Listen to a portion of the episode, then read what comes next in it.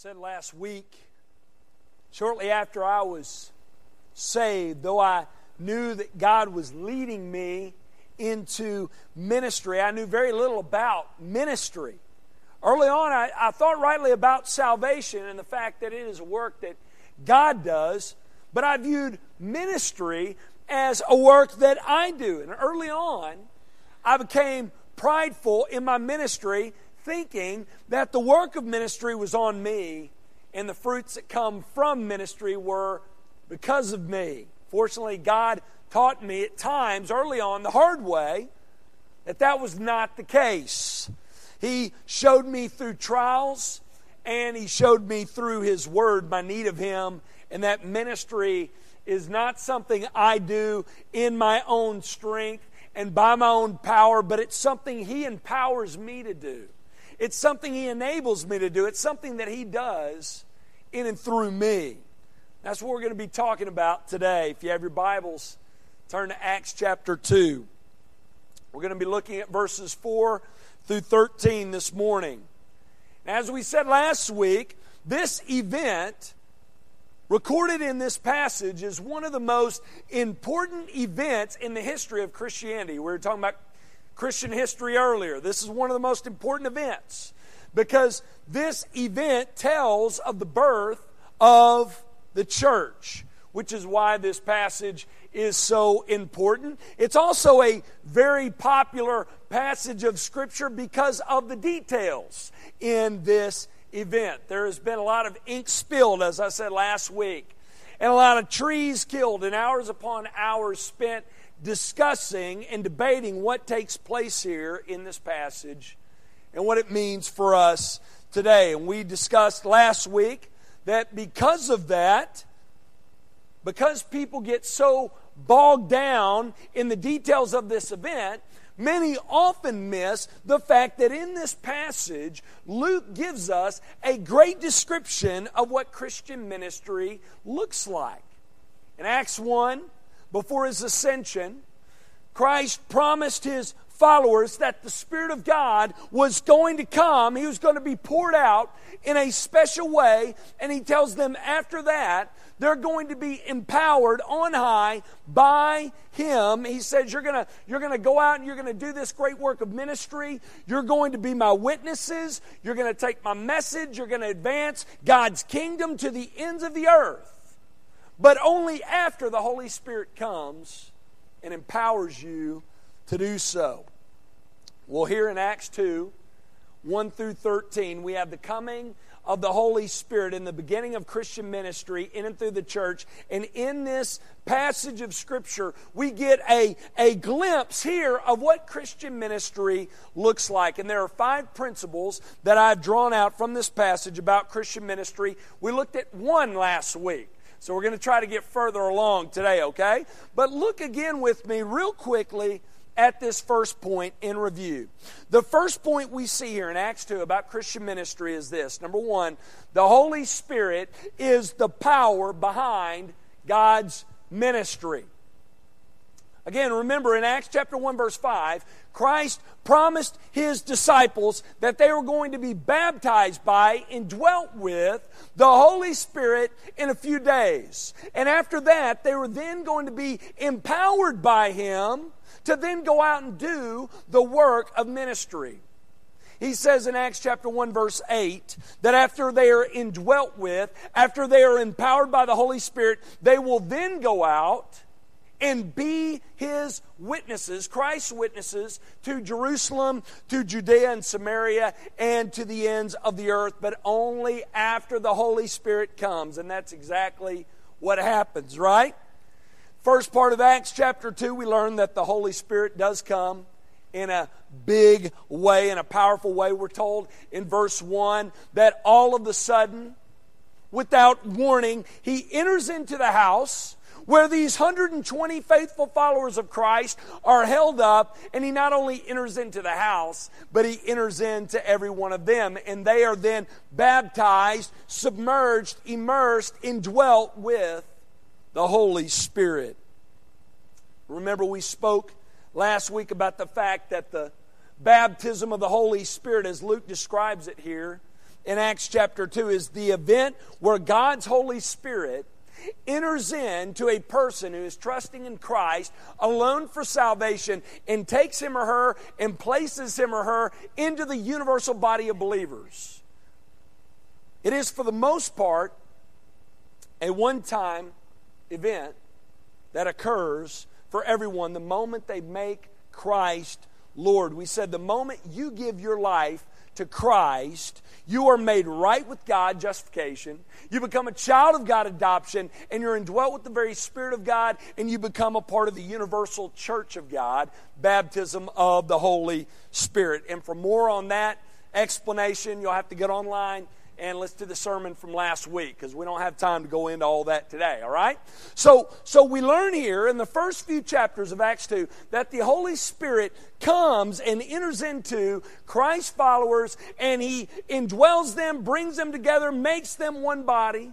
And because of this event, Christ followers are then able to be filled with, empowered by His Holy Spirit, so they can then go out and accomplish this great work of ministry. And that's exactly what happens. We're told that they go out, they turn the world upside down for the cause of Christ through the power of His Holy Spirit. So the Holy Spirit is the true power behind God's ministry. Yet, though that's the case, we also learn believers are the vessels used in God's ministry.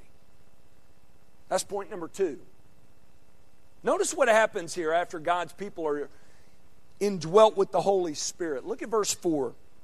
And they were all filled, that's key, mark that they were all filled with the Holy Spirit and began to speak in other tongues as the Spirit gave them utterance. Last week I made a distinction between the baptism of the Holy Spirit and the filling of the Holy Spirit. I believe Scripture makes this distinction for us pretty clearly.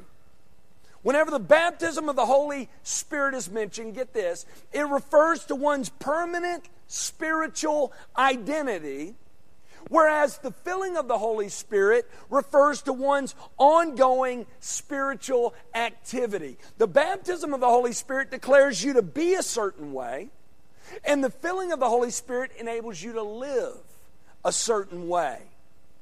Said the baptism of the Holy Spirit so when the Holy Spirit indwells a believer, brings that believer into union with Christ and into the universal body of Christ, and the filling of the Holy Spirit is when a believer is under the influence of the indwelling Spirit, is guided and directed and empowered by Him. Remember, Paul made this distinction in the book of Ephesians. In Ephesians chapter 1, he says to the believers of his day, You were, past tense, sealed by the Holy Spirit. You have been baptized. You've been sealed with the Holy Spirit. This is a reference to our permanent spiritual state. And then in Ephesians 5, he says, Do not be drunk with wine, but be continually filled with the Holy Spirit. And then he goes on to list all the fruits that come from being spirit filled. In Acts 2, I believe Luke makes a distinction as well. In Acts 2 1 through 3, he speaks of the baptism of the Holy Spirit, the, the act by which the Holy Spirit seals believers with Christ and brings them together in Christ as a universal body.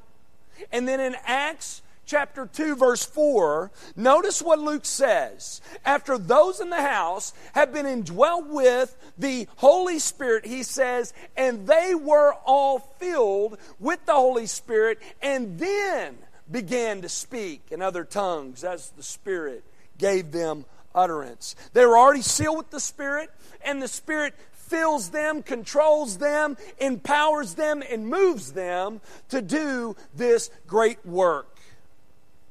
You have this godly and miraculous activity accompanying the filling of the Holy Spirit. You with me? We're told that they were indwelt with the Holy Spirit and then filled with the Holy Spirit, and after that, they immediately go and they're speaking in other languages in the power of the Holy Spirit. Listen to what how John MacArthur explained it. Look at this quote up here. He says this The Holy Spirit came on Pentecost, first of all, to baptize believers into the body, secondly, to fill those believers for powerful testimony. That's what happened. And, and we're going to talk more about what they did in just a moment. But the main point I want you to get here is this listen to this. Though the Holy Spirit is the power behind God's ministry, listen, believers are the vessels He uses in ministry. Get this, folks. If you've been saved, if you've been chosen by God, you've been called out by Him and set apart for Him. You've been called out of this world to be His witnesses to the world. You remember I said last week that it's wrong of us to think of God's ministry as being on our shoulders and in our hands and take all the credit that comes from his ministry. Well, guess what? It's also wrong for us to think, hey, God's got this. He's in control. I'm just going to sit back and I'm going to coast. That's not to be our attitude either. Like the believers here in Acts chapter 1 and 2, believers, you have been chosen by God. You have been called out of this world by Him to then go back into the world and be His witnesses. That's the takeaway here. That's the application. There are so many people who get caught up in the ins and outs of the details of this event, like how the Spirit came on them and what exactly happened, and whether or not these types of experiences happen today, and they completely miss the reason why this event happens. The reason the Spirit comes upon them and indwells them and empowers them is so that they would be equipped to then go out and do ministry. That's why the Spirit of God's been given to us, folks. He has, of course, been given to us to seal us for that future day when Christ returns. He has come to bring us into the universal body of Christ and make us one with all other believers. He is our guarantee, our security, as Paul says in Ephesians 1. He has also been given to us to work in us, to grow us in godliness, and to make us more like Christ. But He has also been given to us to work through us in ministry. So we learn from this passage the Holy Spirit is the power behind God's ministry. Believers are the vessels used in God's ministry. And number three, we learn the nations are the target of God's ministry. Notice where we see this. Look at verses 4 through 11. And they were all filled with the Holy Spirit and began to speak in other tongues as the Spirit gave them utterance. Now there were dwelling in Jerusalem Jews, devout men from every nation under heaven. And at this sound, the multitude came together, and they were bewildered because each one was hearing them speak in his own language. Verse 7. And they were amazed and astonished, saying, Are not all these who are speaking Galileans? And how is it that we hear each of us in his own native language? Parthians and Medes and Elamites and the residents of Mesopotamia and Judea and Cappadocia and Pontus and Asia, Phrygia and Pamphylia, Egypt. Are you impressed yet? And I practiced this a few times. and the parts of Libya belonging to Cyrene and visitors from Rome, both Jews and proselytes, Cretans and Arabians, we hear them telling in our own tongues the mighty works of God. So notice what we have here. While these disciples of Christ are held up in this house in Jerusalem, on the day of Pentecost, the Spirit comes down on them like the sound of a, of a mighty rushing wind, and He fills the entire house, and He enters into everyone in the house. And we're told that after that, they are, they are filled with the Holy Spirit, and they begin to speak in other tongues. And notice verse 5, we're told that there was staying in Jerusalem devout Jews from every nation under heaven. There were many Jews who at this time in the first century were living all over the known world. Y'all know that? We don't often think about that, right? We often think about them being in and around Jerusalem because we mainly hear about the work going on there in the scriptures, but they were living all over. They were living all over the place in different nations. And we learned why that was the case when we studied through the minor prophets this past fall, right? Toward the end of the study, we learned that God finally sends them into exile because of their wickedness. And though many return after exile, many remained where they were. So by the first century, there were Jews all over the place, many different nations. Now, why are they in Jerusalem? Well, some of them had probably moved back to Jerusalem from other areas over time, but there were others who were probably in town visiting because Pentecost was a big deal. In fact, I was reading in my devotional reading this morning in Exodus 23 where God tells the Jewish people there are three feasts that you must have every year. And one of those was the Feast of Harvest the Feast of Pentecost. This was a very, very big deal. So they were probably in for this Jewish holiday. They're in Jerusalem at this time. And in verse 6, we, we find that they, they hear this sound, probably the sound of the mighty rushing wind, right? That came through this house.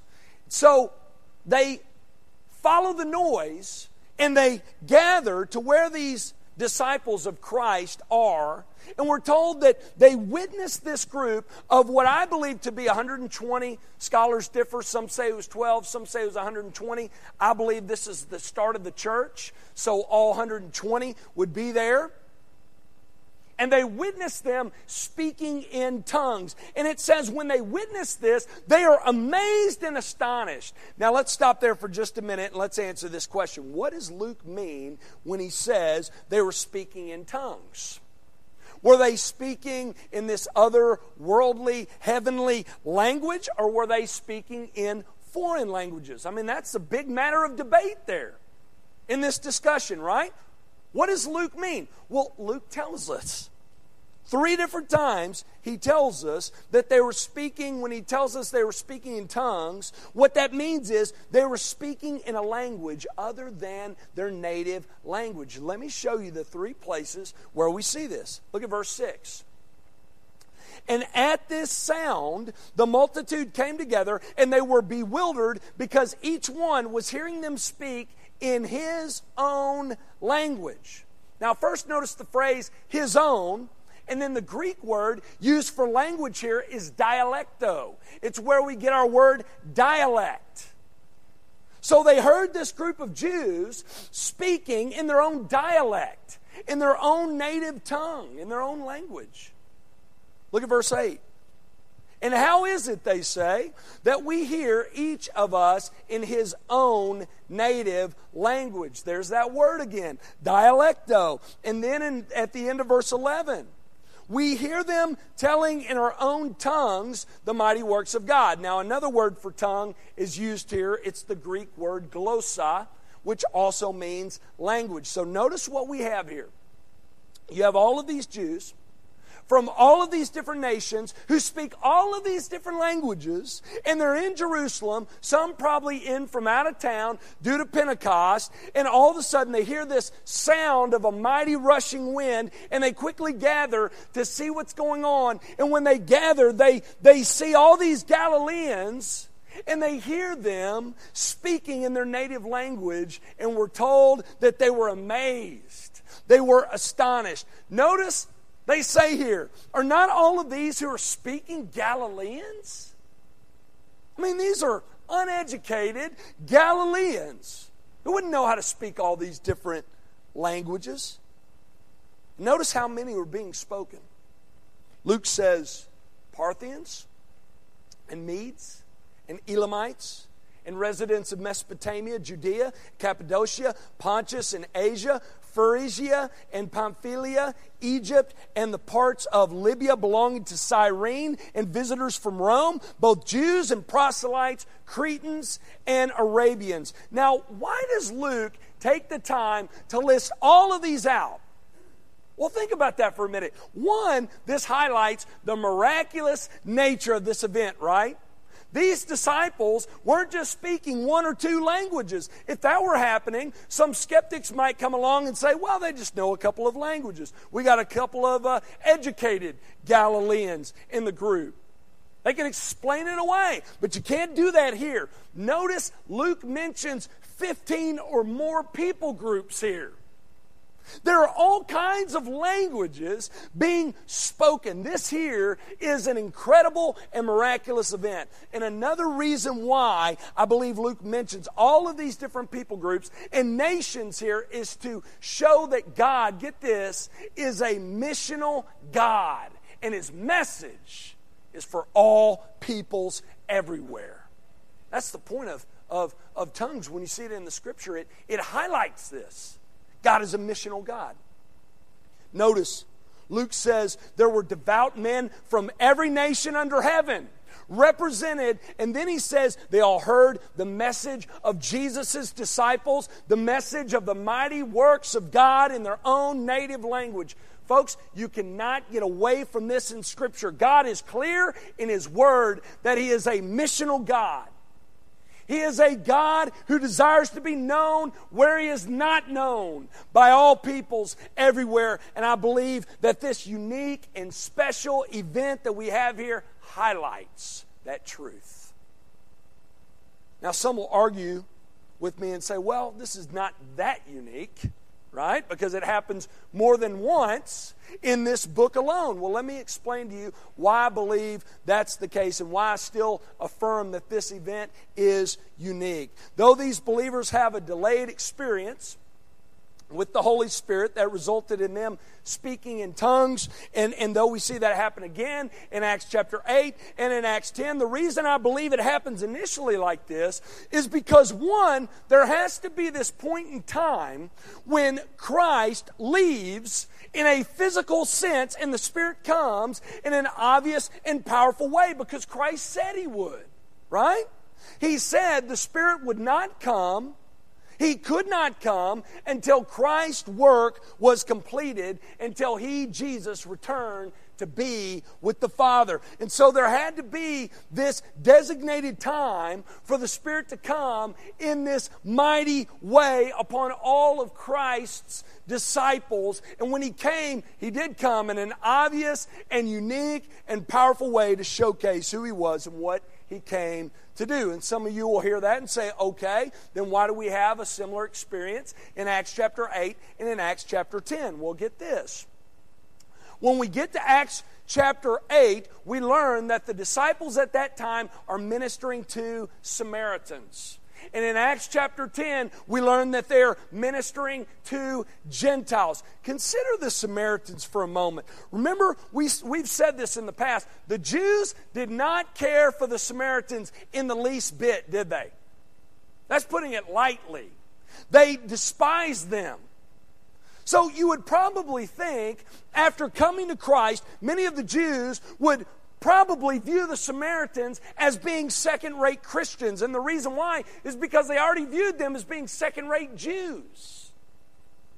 So, in order to prevent that from happening, the Spirit of God worked in a similar way as He did with the Jews so that they would know there is no difference and notice that God has some very important and influential Jews there to witness the Holy Spirit work amongst the Samaritans. We're told John was there. We're also told that Peter was there. Why? So they, they could then go back to the Jews and say, You'll never believe it. The Samaritans got what we got. See, the Spirit is working in this way between these two groups to bring them together, to make them one in Christ. He does the same thing with the Gentiles in Acts chapter 10. In Acts 10, we'll learn Peter was there once again, along with other influential Jews, and they witnessed the Spirit working amongst the Gentiles in the same way. Why? So that they could then go back to the Jews and say, You'll never believe it. The Gentiles got the same thing that we and the Samaritans got. Similar experience also happens in Acts 19 when Paul was in Ephesus. There he found some disciples of John the Baptist. This group didn't fit the other two categories. They were not disciples who had been with Jesus. They were not Samaritans. They were not Gentiles. They were Jewish disciples of John, and they hadn't even heard of the Holy Spirit. They're like, Holy Spirit, who's he? We're followers of John. We're baptized by him. So Paul shares Jesus with them. They get saved and baptized. Paul lays hands on them, and, and the Holy Spirit comes on them, and they begin speaking in tongues and prophesying. Notice, by the way, this is happening amongst these different groups of people where the gospel is first being preached. And, I, and again, I believe one of the main reasons this is happening in this way is to break down the dividing wall of hostility that exists between Jews and Samaritans and Jews and Gentiles and disciples of Christ and disciples of John. The Spirit of God is coming upon these people in this way to bring these groups of people together and make them one in Christ. To show God's message is for all peoples and to show that God's target for ministry is the nations. God wants to be known, folks, by Jews. He wants to be known by Samaritans. He wants to be known by Gentiles. He wants to be known by those who are way off and followers of no one, and wants to be known by those who are close by and followers of the wrong one. He wants to be known by the uninformed and the misinformed, those who are ungodly and those who are misguided. He wants to be known by all peoples everywhere. The world, the nations are the target of God's ministry. Notice what else we learn. We also learn there is only one of two responses to God's ministry. There has to be a response. There's only one of two. Look at verse 12 through 13. And all were amazed and perplexed, saying to one another, What does this mean? This crowd is experiencing this strange, unique, miraculous work of God, and we're told they are amazed they are, they are perplexed. They're astonished. They're confused. They're saying to one another, What does this mean? I, I believe this group that's asking this question were really open and eager and wanting to hear more about the true God and His Son that He sent to accomplish this great work of salvation and wanted to hear more about this incredible work of His Holy Spirit. But notice here, there are also some skeptics in the bunch, and there always are, aren't there? Always skeptics in the crowd. Look at verse 13. But others mocking said they are filled with new wine. All throughout God's Word, you have one of two responses to God's message and ministry. You have those who are open and who want to hear more, and those who are closed and who are cynical and skeptical and reject his message and ministry. That's what I believe we have here. You have some who are amazed, some who want to hear more, and others who are saying, ah, these guys are just drunk. Let me tell you, you talk about poor discernment, you got it right here. These guys are speaking in foreign languages and they pass it off as being intoxicated. That must have been some strong stuff. You ever known of somebody get drunk and they start speaking in perfect Chinese? No. But this always happens, doesn't it? When it, when, it, when it comes to the miraculous work of God, you always have some who accept it as being a work of God and others who just explain it away. And when God's gospel message is shared, you have some that are open to it, some that respond to it, and some who are completely closed and reject it without even taking the time to really consider it. And the question for us today is this the question for you today is this what say you? What is your response to God's ministry? What is your response to God's message? Have you accepted it? Have you accepted God's free gift of salvation? Are you trusting in His Son alone for your salvation, or have you rejected it? Have you responded with belief in Christ? Or with skepticism and unbelief. I hope and pray you've responded with faith. And if you have not, I hope and pray that today be the day you get it right. Today be the day you turn from your sin and you respond favorably to God's Son. Notice one more thing here. We learn in this chapter not only is the Holy Spirit the power behind God's ministry and that believers are the vessels He uses in God's ministry and that the nations are the target of God's ministry and that there's only one of two ways to respond to God's ministry. But we also learn in this passage when it comes to God's ministry, Christ is the message of God's ministry. Notice here, that in response to those wanting to know more and in response to those who are cynical and skeptical of God's message and ministry, Peter stands up, he steps up, he begins to preach to them. And though we're going to discuss this sermon in greater detail next week, I want you to notice a few things Peter does here. First, he answers the skeptics and says this Men of Judea, this is verse 14 and all who dwell in Jerusalem, let this be known to you and give ear to my words. For these men are not drunk, as you suppose, since it is only the third hour of the day. I like the way the NIV says it. It says it's only nine in the morning. So I like that. Peter uses logic here with these skeptics, right? He's saying it's too early to be drunk. No, that's not what's happening here. What you're witnessing is a work of God. This is a work Peter says that was prophesied by Joel hundreds of years ago. He mentions Joel in the, in the sermon we'll look at next week. He said, This miraculous work, this is a work of God. This is a work that He promised long ago that would happen through His prophet. God spoke through Joel. We talked about Joel this last fall. And He prophesied that there was coming a day when the Spirit of God was going to come in a unique and special way and be poured out. He wasn't just going to come and work in and through particular leaders like he did in the Old Testament, oftentimes when he worked through prophets and priests and kings. No, he says he's going to be poured out on all of those in Christ, on all flesh, sons and daughters, men and women, male and female servants. Peter is saying here that day has come. This is what you're witnessing. The Holy Spirit has come. He has taken up residence in our hearts and lives, and He is empowering us to do this great work of ministry. He is going to give us the words to say and the power to accomplish this great work.